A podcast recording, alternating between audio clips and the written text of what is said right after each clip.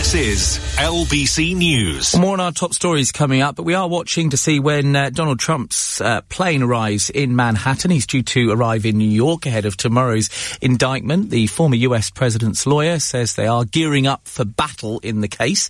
Well, let's get the latest from our correspondent in Washington. Simon Marks joins me live here on LBC News. And Simon, we've got more detail exactly of what he's being arrested for, haven't we?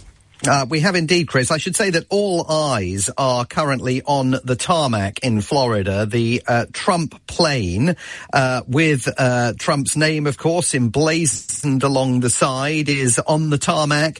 Uh, there's no action currently taking place there, uh, but there is every possibility that within the next 90 minutes or so, the former president of the United States will board that aircraft and head to LaGuardia Airport in New York. He's certainly planning to arrive in Manhattan uh, later on Monday. We don't have a precise uh, timing uh, for that, uh, but uh, the plan is for uh, former President Donald Trump to spend the night at Trump Tower, and he will be ensconced with his lawyers for a good period of the evening, preparing for his court appearance in Midtown Manhattan. That is due to take place uh, early Tuesday afternoon, our time here on the east coast of the United States. That's around dinner time uh, in the UK. Donald Trump uh, tomorrow will become the first ever sitting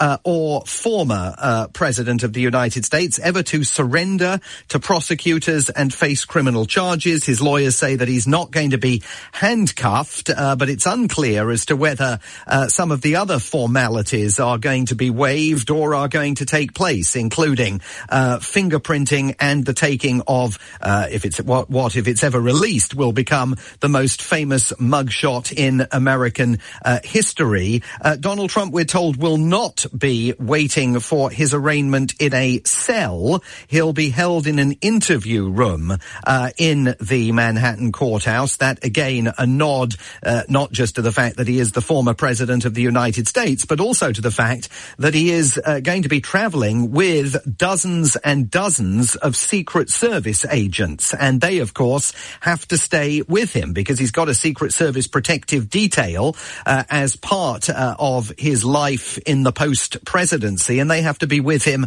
uh, at all times, certainly during the course of this uh, fairly routine court appearance. Uh, Donald Trump certainly seems to presume that he's going to be back in Mar-a-Lago in Florida uh, by Tuesday night. Indeed, he is planning to address the nation, he says, uh, from Mar-a-Lago at about 8.15 p.m. Uh, on uh, Tuesday night. That'll be 1.15 in the morning UK uh, time. And I think all eyes will be on what he actually says in that appearance because there have been numerous legal observers over the weekend suggesting that Donald Trump's, um, you know, usual sort of desire Uh, to hit out uh, at prosecutors could actually get him into further legal difficulty and legal trouble. He's being urged to button his lip uh, by some people on his own team and by uh, outside observers who say that he's flirting with the possibility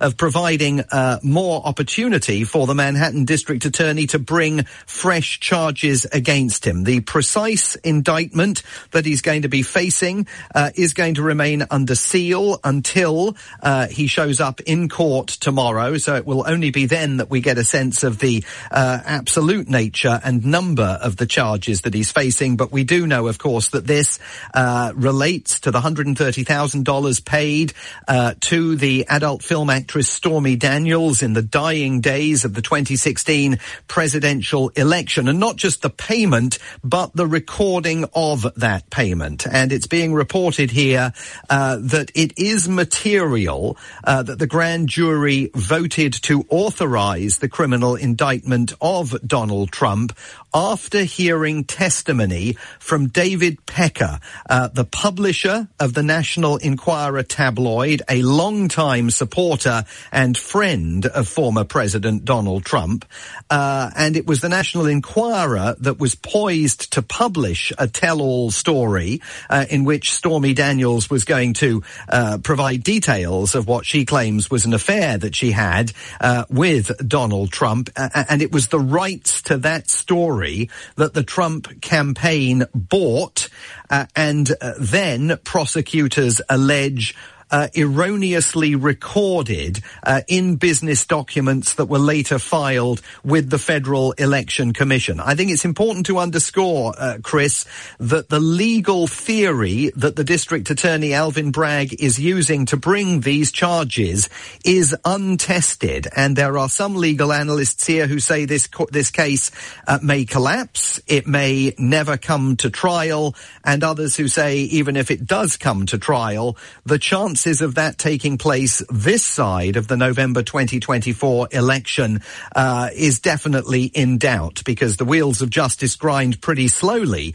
uh, in Manhattan to begin with. And secondly, as we all know, uh, Donald Trump is a past master at throwing spanners in legal works. Uh, any chance he so he will seek, uh, we all expect, to slow this process as much as possible and also to capitalize as much as possible out of this process. He's already aggressively fundraising. The campaign says that in just 48 hours, he took in $5 million from supporters following uh, the news that that indictment was coming. And he's really engaged now in, a continuing scorched earth email fundraising campaign, uh, asserting that the uh, that he's the victim of a witch hunt uh, and that Alvin Bragg, the Manhattan District Attorney, is engaged in prosecutorial misconduct and trying to interfere in the outcome of America's next presidential election. So all eyes continue to remain on that Trump uh, plane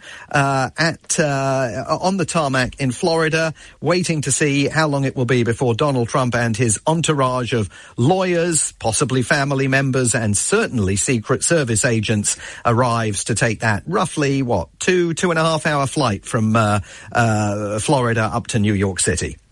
It's going to be an interesting 24 hours. Thank you, Simon. Our LBC News correspondent in Washington, Simon Marks, there with the latest on Donald Trump arriving in New York.